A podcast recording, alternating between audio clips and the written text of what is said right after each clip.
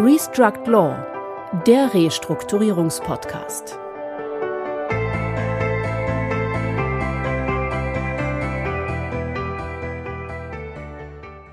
Herzlich willkommen, liebe Zuhörerinnen und Zuhörer, zu unserem Podcast Restruct Law, der Restrukturierungspodcast. Mein Name ist Christian Heinze. Und ich bin Heiko Schäfer. Hallo.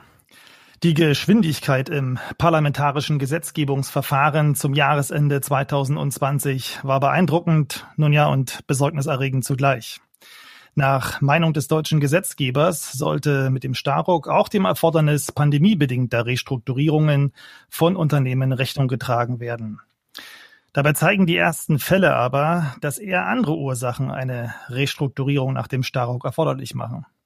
Welche konkreten Erfahrungen in der Praxis mit den ersten Staruk-Verfahren bereits gesammelt wurden und vor allem welcher Kommunikationsstil mit planbetroffenen Gläubigern erfolgversprechend ist, wollen wir natürlich wie immer neben weiteren Punkten mit unserem heutigen Gast, der Rechtsanwältin und Partnerin der internationalen Anwaltskanzlei White Case am Standort Hamburg, Frau Silvia Fiebig, besprechen. Liebe Silvia, herzlich willkommen hier bei uns bei Restruct Law.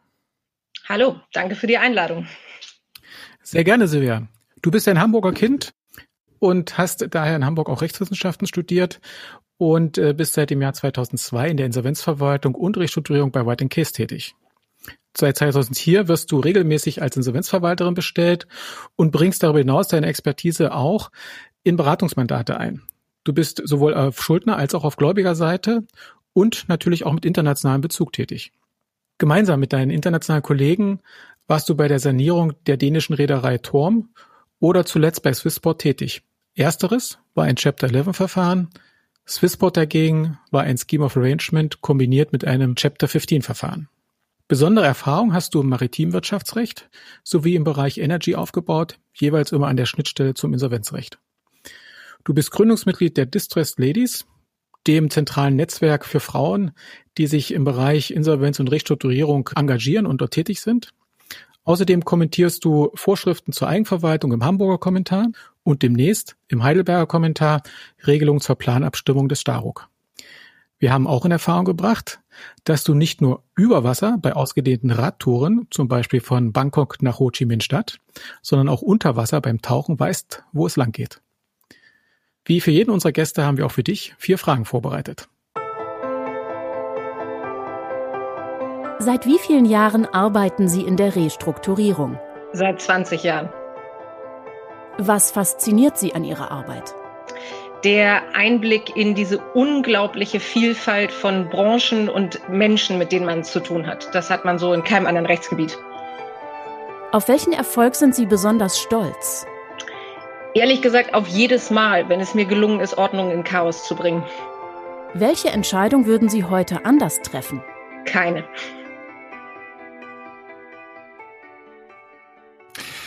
Silvia, du hast bereits in einem der ersten Restrukturierungsverfahren Erfahrungen auf Gläubigerseite gesammelt. Was sind hierzu deine Erkenntnisse? Ähm, ja, also vor allen Dingen, dass es sehr spannend war, weil es ja wirklich, äh, ja, ich glaube, es war das zweite Staruk-Verfahren, soweit man weiß, das überhaupt anhängig geworden ist. Und das heißt natürlich, dass es für alle Beteiligten davon geprägt war, dass noch keiner irgendeine Erfahrung damit hatte. Ja, keiner wusste genau, wie es läuft. Ja, wir hatten alle das Gesetz gelesen, soweit so gut. Aber wie es dann in der Praxis läuft, wusste keiner. Ähm, und da haben wir natürlich auch ganz spannende Sachen dann erlebt, mit denen auch keiner vorher so gerechnet hat. Wie ist der zeitliche Rahmen gewesen äh, in den Verfahren, die du jetzt begleitest? Also vielleicht kurze Erläuterung. Ähm, bei White Case insgesamt in Deutschland sind äh, mehrere Verfahren in ganz unterschiedlichen Konstellationen, ich sag mal jetzt anhängig, teilweise in der Beratung, teilweise auch als Restrukturierungsbeauftragter. Was sind so die zentralen Punkte, auch was diese zeitliche Thematik anbelangt? Mhm. Ähm, also die zeitliche Problematik hat sich tatsächlich als ein, ein großes Problem entpuppt. Ja, wir sehen das in unterschiedlichen Konstellationen. Ähm, in diesem ursprünglichen Verfahren, das war aus auch nachvollziehbaren Gründen tatsächlich darauf angelegt, es so schnell wie nur irgendwie unter dem Staruk zulässig durchzuziehen was im Kern heißt, ähm, es waren eigentlich vier Wochen angesetzt, was sehr, sehr herausfordernd ist. Darauf kommen wir sicherlich gleich noch. In anderen Verfahren, die ähm, etwas weniger Zeitdruck haben, etwas weniger fristengetrieben sind, da sehen wir, dass natürlich der Staruk eine schnelle Verfahrensabwicklung gewährleisten soll, aber dass man doch mit etwas normaleren Laufzeiten zu tun hat und dass man vor allen Dingen dann eine lange Zeitphase hat zwischen der Anordnung einer Stabilisierungsanordnung und allen weiteren Schritten. Also insofern, das ist aus meiner Sicht die maßgebliche Erkenntnis, dass dass der tatsächliche Zeithorizont sehr massiv davon abhängt, will der, der Schuldner, der es betreibt, eigentlich nur das Abstimmungsverfahren mit Hilfe des Gerichtes durchführen. Das geht rasend schnell, so schnell kann mhm. man fast nicht ja. gucken. Oder versucht er tatsächlich erstmal zu stabilisieren, um dann weitere Schritte zu machen. Das dauert deutlich länger und gibt dann auch allen Beteiligten mehr Zeit.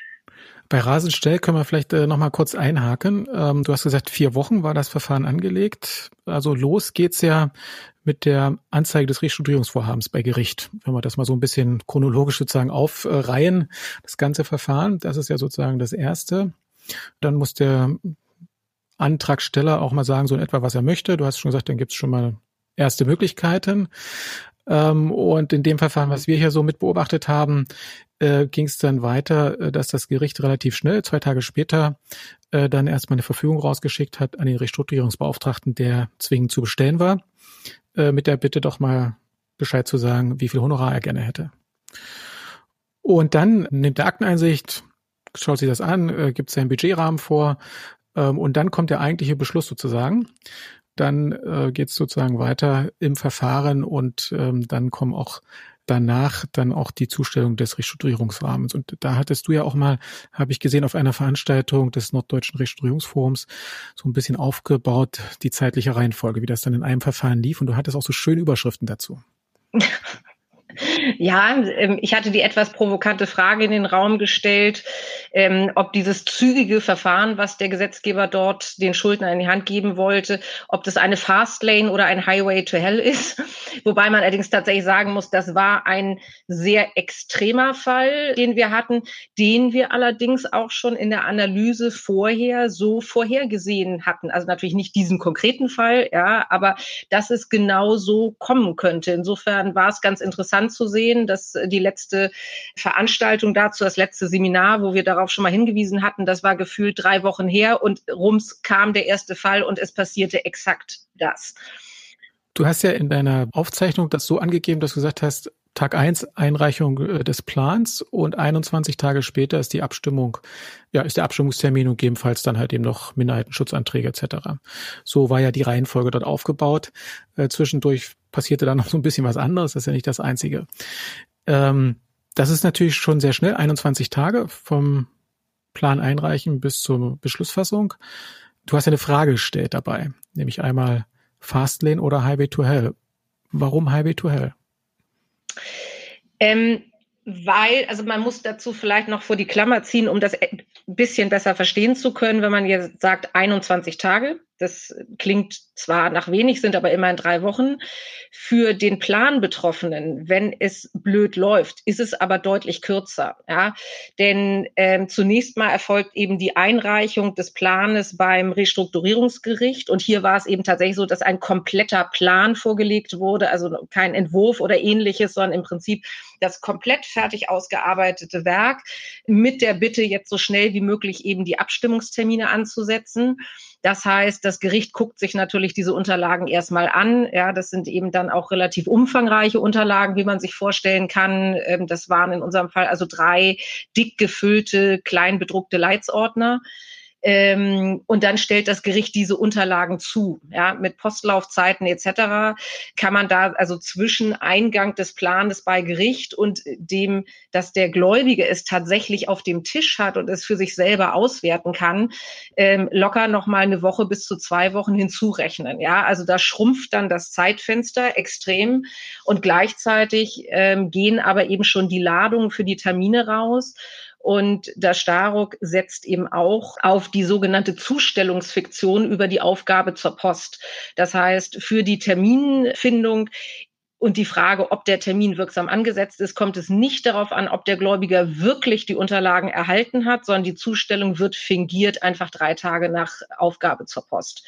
So, und ähm, das hatte ich ja auch in meinem Beispiel erwähnt. Bei uns war es zum Beispiel so, dass wir schon immerhin vier Tage hatten zwischen wir bekommen die Unterlagen und der erste Anhörungstermin ähm, findet vor Gericht statt. Ähm, wenn es unglücklich gelaufen wäre, die Post länger gebraucht hätte, hätten das vielleicht aber auch nur ein oder zwei Tage sein können. Ja, also deswegen, das ist schon eine hohe Hürde.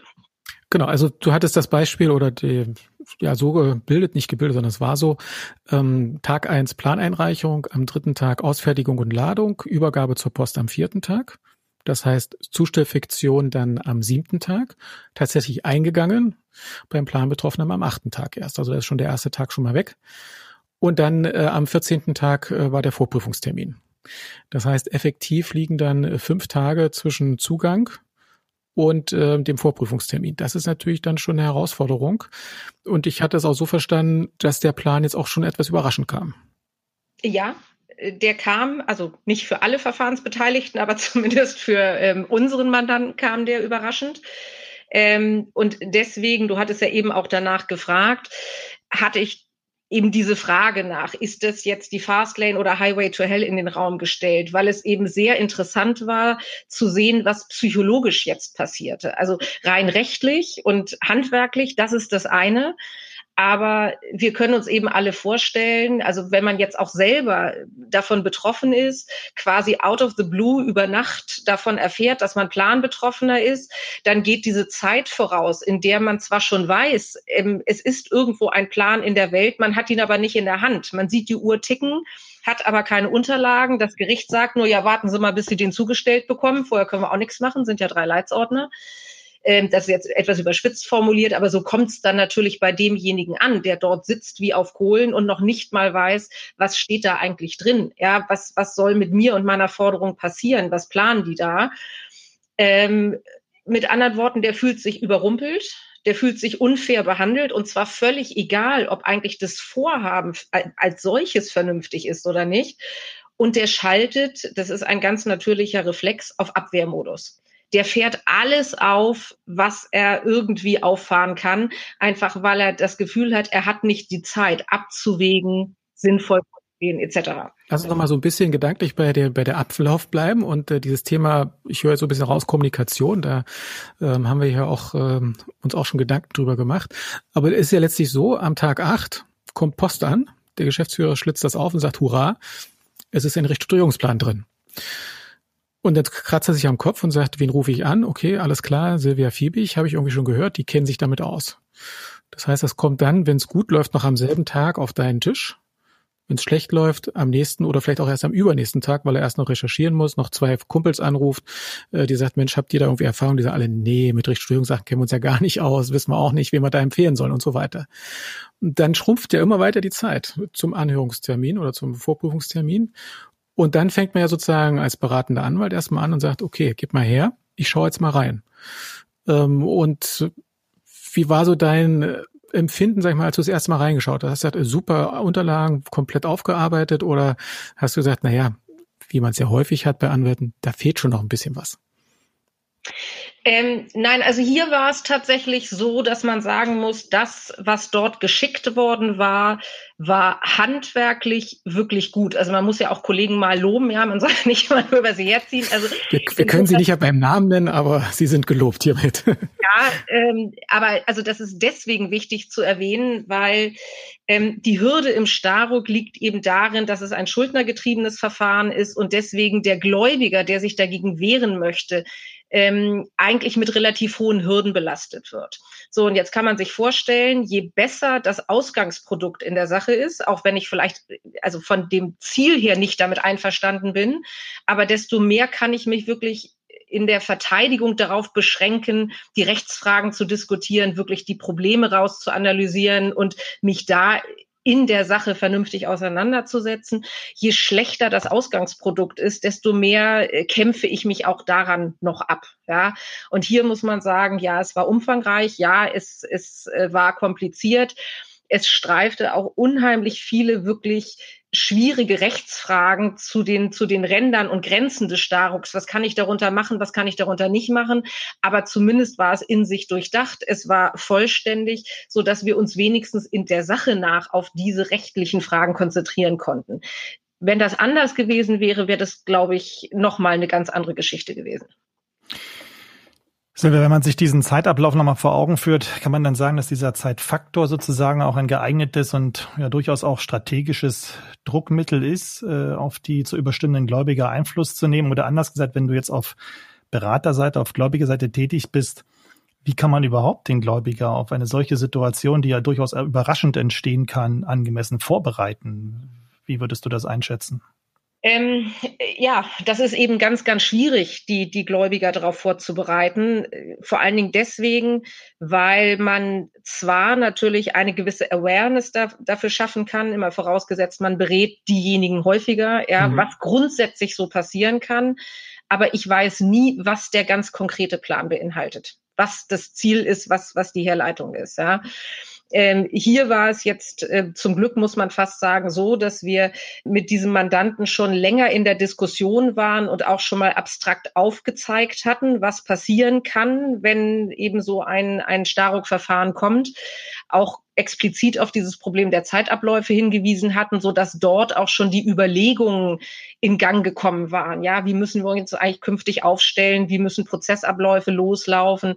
Wenn jetzt ähm, sage ich mal, kleinere Gläubiger betroffen sind, und das ist ja durchaus denkbar, vielleicht irgendwelche Lieferanten, die ähm, nicht täglich damit rechnen müssen, in solche Planverfahren mit einbezogen zu werden, da ist das sicherlich eine ganz hohe Hürde. Und wenn ich keine dauerhafte Beziehung zu denen habe, kann ich sie auch nur sehr schlecht im Vorwege vorbereiten. Kann da vielleicht der Restrukturierungsbeauftragte an der Stelle weiterhelfen, wenn man sich als Gläubiger dann doch zu arg überrumpelt fühlt? Äh, eine seiner Aufgaben ist ja auch, ja, Minderheiten angemessen zu berücksichtigen oder ja, doch auch ein Stück weit zu schützen. Hilft er dann in dieser Situation weiter und kann vielleicht ein Stück weit auf die Bremse treten oder kann er eigentlich an der Stelle, was den Zeitablauf betrifft, auch nur zuschauen? Jetzt gebe ich die Lieblingsantwort der Juristen, das kommt drauf an. also ähm, in der Theorie kann er das, aber deswegen betone ich jetzt so furchtbar dieses in der Theorie, denn das setzt voraus, dass ich überhaupt einen Restrukturierungsbeauftragten habe, was keineswegs immer der Fall ist. Und zum Beispiel mhm. hier war das so, dass es auch gar nicht gewollt war. Ähm, und es setzt voraus, dass das ganze Verfahren so geführt wird, dass es insgesamt mehr Zeit bekommt. Ja, hier war das Verfahren aus Gründen, die für mich auch objektiv nachvollziehbar sind, so aufgesetzt. Es sollte keinen Restrukturierungsbeauftragten geben und es sollte in der Minimalzeit durchgezogen werden. So. Und dann habe ich natürlich auch keinen Restrukturierungsbeauftragten, der auf irgendetwas hinwirken kann. Vielleicht kurze Zwischenfrage, warum kein Restrukturierungsbeauftragter? Weil alle gut, ähm, sage ich mal, selber beraten waren, sich auskannten oder äh, gab es andere Gründe? Naja, also ähm, es gibt ja nur relativ wenig Wege nach dem Staruk, wie ich überhaupt an so einen Restrukturierungsbeauftragten komme. Also von der Grundsatzweichenstellung her sagt das Staruk, es ist die Entscheidung des Schuldners, ob er einen Restrukturierungsbeauftragten haben möchten oder nicht. Ähm, hier war die klare Entscheidung, dass nein, muss ich sagen, an, anstelle des Schuldners und dessen Beratern hätte ich das genauso entschieden. Ja. Ähm, so, dann kann theoretisch natürlich ähm, ein, ein Gläubiger oder eine Gläubigergruppe mit einem entsprechenden Quorum einen einsetzen lassen. Das ist aber, und das muss man nochmal sagen, das ist nur der sogenannte fakultative Restrukturierungsbeauftragte. Der hat nicht das, also nicht die vollen Kompetenzen eines normalen Restrukturierungsbeauftragten, sondern der kann nur ich meine das jetzt gar nicht abwertend, aber so ein bisschen san also moderieren, der kann nicht eingreifen. Mhm. Und die dritte Option wäre dann, dass das Gericht äh, einen einsetzt, um als Sachverständigen bestimmte pra Frage zu prüfen. Das sehen wir zum Beispiel ähm, in diesen Fällen, wo Stabilisierungsanordnungen beantragt werden, dass dort häufig die Gerichte diesen Weg gehen von sich aus einen Restrukturierungsbeauftragten einsetzen, um äh, die Fragen zu klären, ob eigentlich die Voraussetzungen für so eine Anordnung vorliegen. Aber wenn es eigentlich nur darum geht, das gerichtliche Planabstimmungsverfahren durchzuführen, dann und, und dann auch noch nachvollziehbar für das Gericht vom Schuldner dargelegt wird, warum das jetzt ganz schnell gehen muss, dann beauftragt auch das Gericht keinen Restrukturierungsbeauftragten. Ist dir bekannt geworden, Silvia, in dem von dir betreuten Fall, wie weit sozusagen rückblickend der zeitliche Vorlauf war für die Berater auf Schuldnerseite, um, ja, da spielen ja viele Sachen auch eine Rolle, um zum Beispiel das Zahlenwerk vorzubereiten, natürlich auch den Plan zu erstellen, die planbetroffenen Gläubiger sich äh, genauer anzuschauen. Wie viel Vorlauf war dort notwendig im Hinblick auf die Vorbereitung auf Schuldnerseite?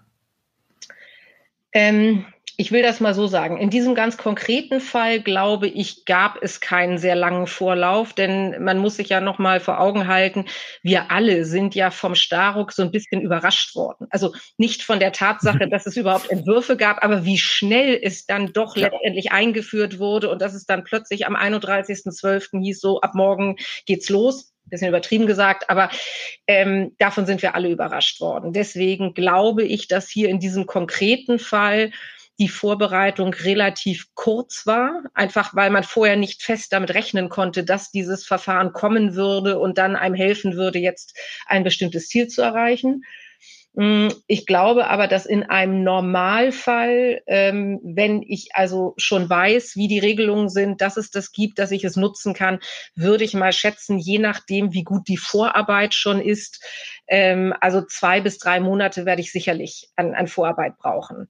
Hängt aber auch davon ab, also habe ich zum Beispiel einen Schuldner, der sich schon seit längerer Zeit äh, um eine Sanierung bemüht, der schon regelmäßig IDW S6-Gutachten hat machen lassen, die regelmäßig updatet, weil er sowieso in Verhandlungen mit Banken sich befindet, dann habe ich schon sehr viel, auf das ich aufsetzen kann.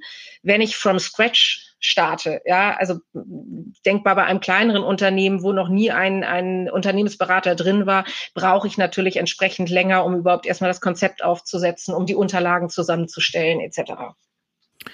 Würdest du mit diesem Wissen auch äh, die ja nach wie vor vorhandene These teilen, dass eher für größere Verfahren und für größere Unternehmen geeignet ist? Ähm, ich glaube, das kann man so pauschal nicht sagen. Ähm, es ist deswegen, glaube ich, für größere Verfahren geeignet, weil die vertrauter sind mit den Instrumenten. Ja, also ich sage jetzt nur mal als Stichwort IDW-Effekt. Mhm. Ja, die kennen das, ähm, die wissen, wie sie mit den Unternehmensberatungen und BP-Gesellschaften zusammenarbeiten etc. Mm, Im Kern, und das wird jetzt natürlich ein bisschen davon abhängen, wie zukünftig die Gerichte auch damit umgehen, also welche Anforderungen die an die Qualität der Unterlagen stellen. Aber an sich kennt das Staruk relativ wenig förmliche Voraussetzungen. Das heißt, theoretisch, wenn jemand jetzt einen, einen guten Berater hat, könnte ich theoretisch mit Bordmitteln relativ leicht Unterlagen zusammenstellen, die es auch einem kleineren Unternehmen ermöglichen würde, tatsächlich das Staruk zu nutzen. Deswegen ist für mich eigentlich die Kernfrage nicht so sehr, ist das Unternehmen klein oder groß, sondern was will ich mit dem Staruk eigentlich erreichen? Ähm, habe ich eine kleine, fest umrissene Gruppe von Gläubigern, mit denen ich etwas Bestimmtes machen will, also Stichwort Finanzierungsverträge anpassen oder ähnliches, dann glaube ich, ist es relativ unabhängig von der Größe des Unternehmens, je stärker ich aber eigentlich die Vorstellung habe, so eine Art Insolvenzverfahren ohne Insolvenzverfahren zu machen, also einfach mal alle Gläubiger einen Haircut zu unterlegen, desto komplizierter wird das und das wird weder bei großen noch bei kleinen funktionieren. Ist das dann die richtige Verfahrensart? Ich sagte es im Eingangsstatement, äh, die Idee des Gesetzgebers auch, ja, Corona- bzw. pandemiebedingte Krisen zu bewältigen. Ist das dann ein Instrumentarium, auch dieses zu bewerkstelligen, gerade auch vor dem Hintergrund, dass ja die, ich sage nur Stichwort stationärer Einzelhandel, Vorschriften über die Vertragsbeendigung ja nun nicht Eingang in das Gesetz gefunden haben? Hilft das an der Stelle für diejenigen dann weiter? Ähm, auch das ist letztendlich abhängig von der Struktur.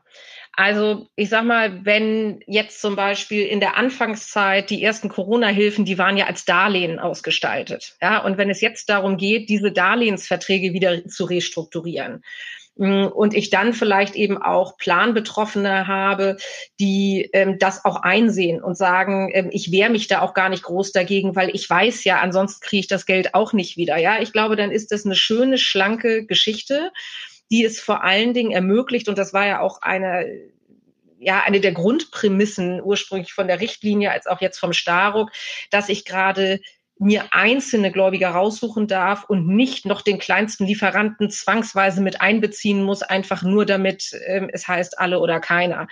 Also ich glaube, da wird das klappen aber je diffuser eigentlich dann die wirtschaftliche Situation wird. Also ich sag mal, ähm, wenn mein Problem eben dann nicht nur der eine Darlehensvertrag und vielleicht der eine Mietvertrag ist, sondern dann auch noch eine Vielzahl von kleineren Gläubigern, die ich nicht bezahlen konnte, ähm, von, von Arbeitnehmern, die äh, bestimmte Leistungen nicht erhalten habe. Also je, je höher die Anzahl der Betroffenen ist, desto schwieriger wird das und das völlig unabhängig von Corona.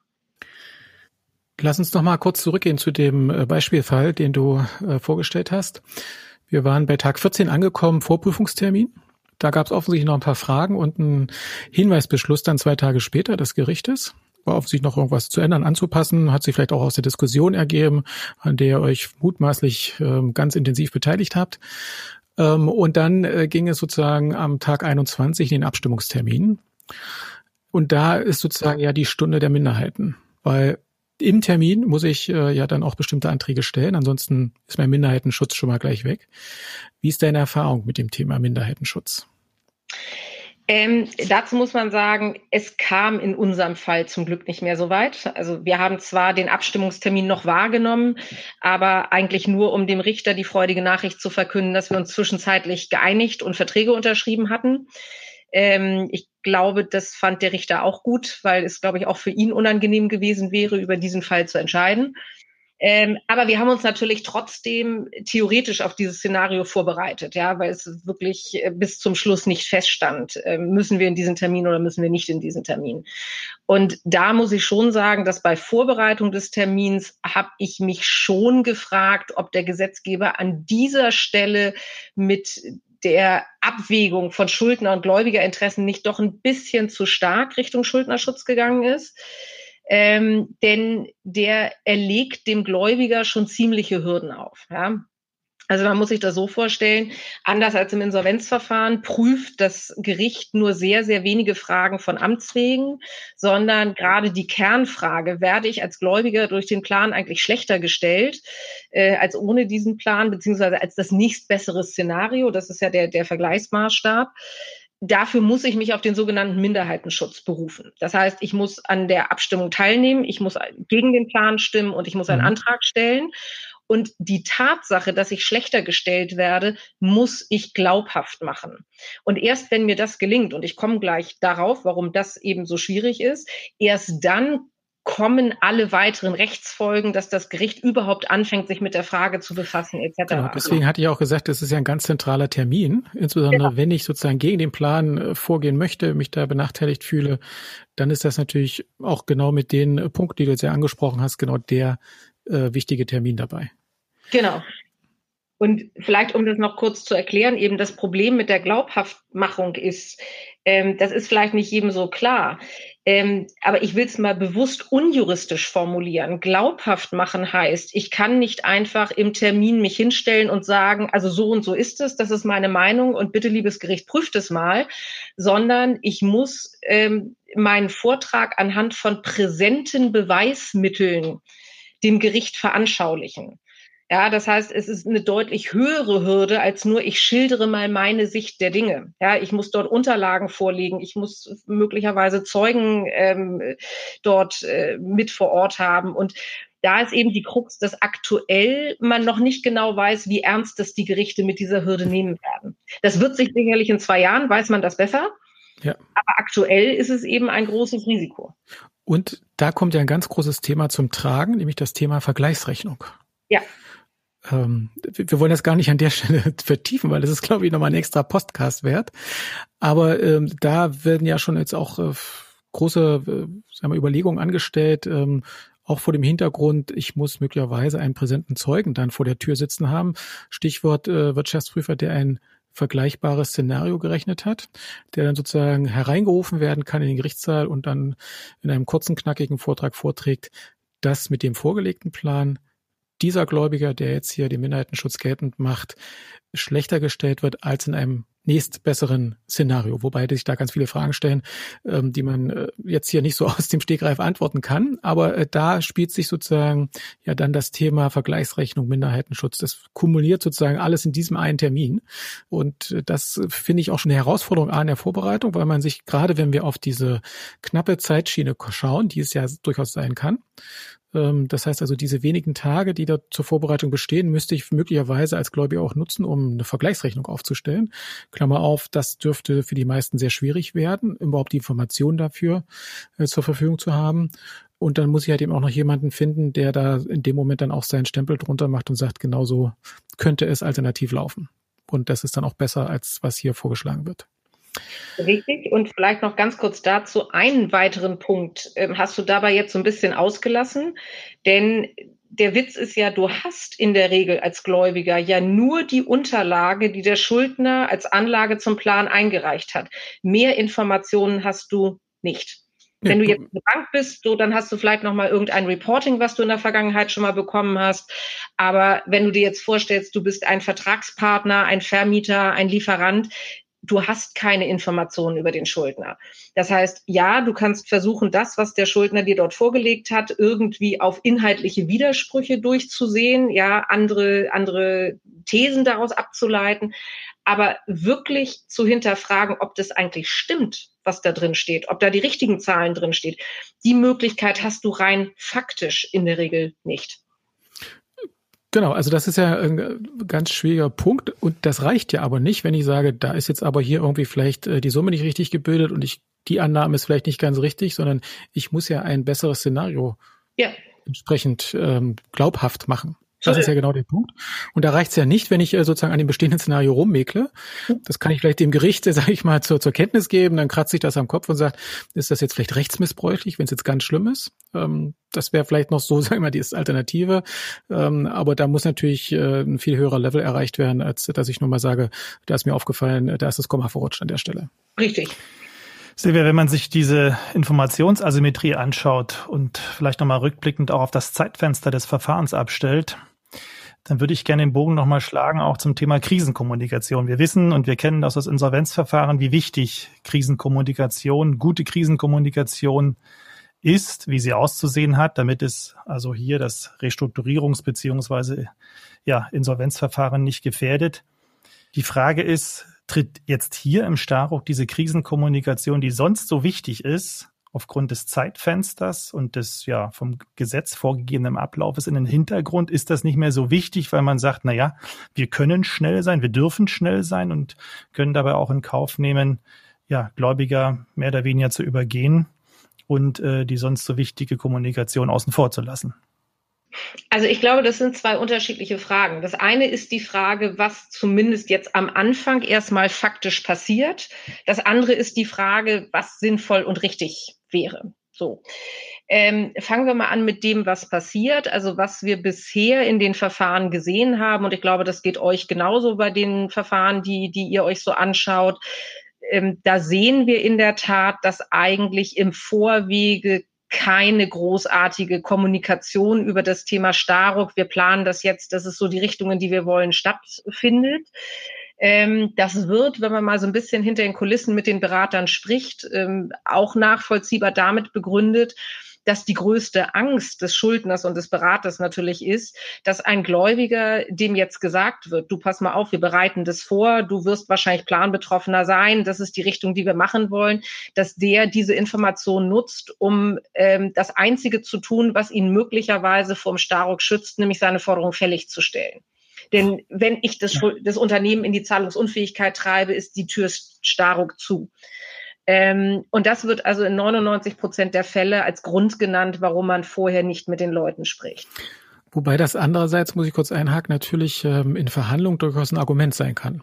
Das haben wir ja auch schon hier im Podcast gehört, ne? dass ich sage, also wenn ihr jetzt hier nicht artig seid und wir uns nicht einigen, dann müssen wir leider mal in die gesetzlichen Möglichkeiten, die neuen gesetzlichen Möglichkeiten schauen. Genau.